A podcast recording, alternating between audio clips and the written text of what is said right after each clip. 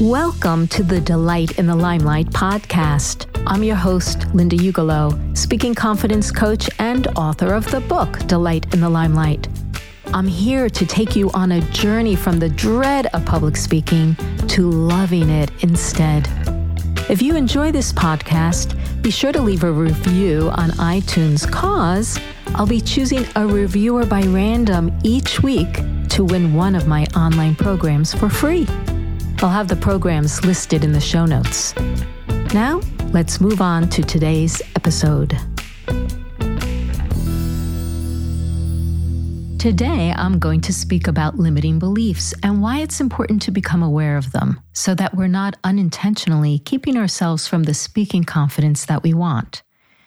As I spoke about in episode three, what makes the past experiences so powerful is that we ascribe meaning to the experiences we had. We make conclusions, and these conclusions can become embedded as beliefs. For instance, I didn't get that answer right, so I must be stupid. Dad listens to what my brothers have to say, but not to me, so my ideas must not be that good.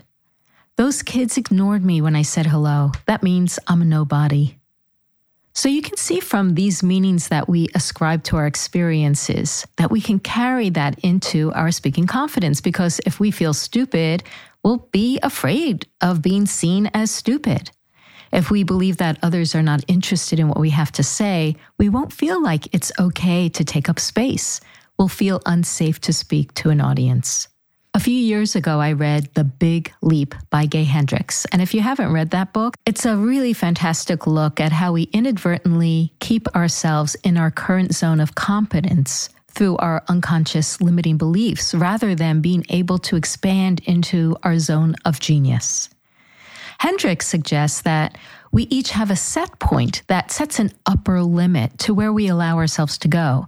So if we have this growth experience on one hand, but a belief on the other hand that says it's not okay to be that or do that, we're going to somehow sabotage ourselves and go back to what's comfortable and familiar.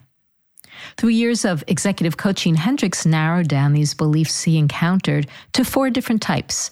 And although I personally like to be more nuanced in the coaching that I do, I appreciate his simplification and I find it's useful as a starting point. So here we go with his four beliefs. Number one, I'm not good enough. Number two, I'm a burden. Number three, it's not safe to outshine others. And number four, it's not okay to be disloyal. Let's unpack these a bit. I'm not good enough.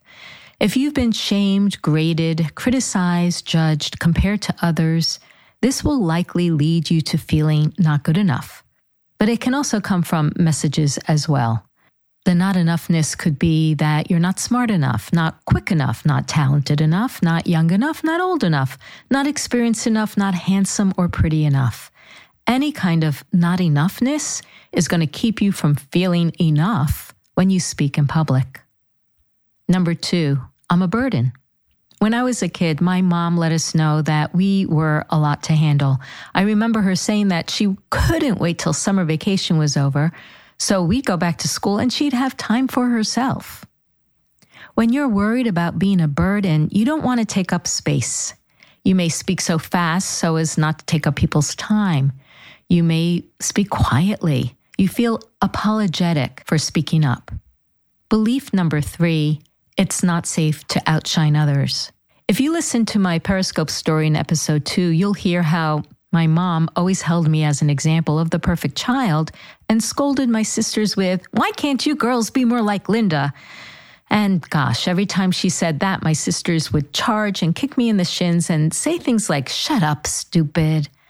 I learned it was dangerous to outshine others, and I did not welcome my mom putting me in the center of attention that way. So I stayed in the shadows so as not to invite attack or envy. Not only did I not want to be attacked, but I also didn't want to lose the love of my sisters. And this fear of outshining others dramatically impacted any confidence I might have felt speaking on camera or in front of an audience. Belief number four is I don't want to be disloyal. I had a client who was the first in his family to go to college. Everyone was in the trades or a laborer. His father said, What do you want to go to college for? We all have good lives. Do you think you're somehow better than us? Now, this client has his own firm, but it took unpacking this belief to let it, him feel that it was okay to be visible in his business without feeling like he was somehow rejecting his family. And for a long time, it did hold him back. So, to summarize these four beliefs I'm not good enough, I'm a burden, it's not okay to outshine others, I don't want to be disloyal. Now, I'd like you to ponder these. You can pull out your journal or you can think about the places in your life where these may be playing out and impacting your sense of inner freedom and your enjoyment of the limelight. I'd love to hear what you come up with. In the show notes, you can find a link to make a written or audio comment or to ask your questions. And maybe I'll even include that on the show. Until next time, wishing you delight in the limelight.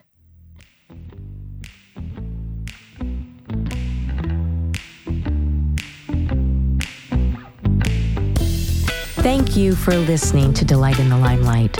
I hope you feel a little more hopeful and excited about speaking in public. If you like the show, recommend it to someone you know.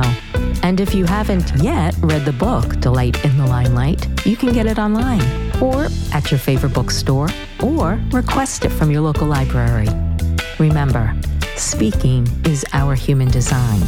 Let's learn to delight in it together.